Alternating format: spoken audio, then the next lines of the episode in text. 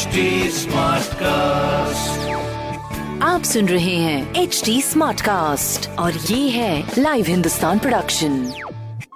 हाय, मैं हूँ रघु रफ्तार और आप सुन रहे हैं लखनऊ स्मार्ट न्यूज और इस हफ्ते मैं ही आपको शहर की खबरें देने वाला हूँ। सो रफ्तार पढ़ते शुरू करते, लेट्स गो।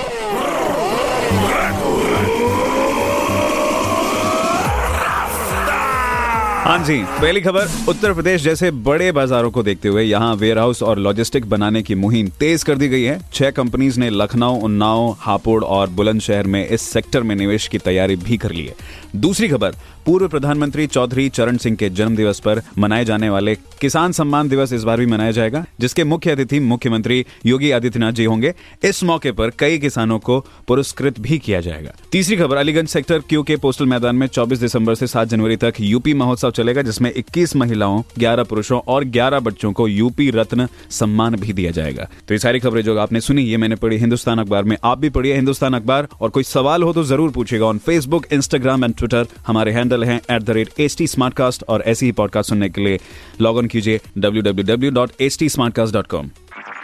आप सुन रहे हैं एच टी स्मार्ट कास्ट और ये था लाइव हिंदुस्तान प्रोडक्शन।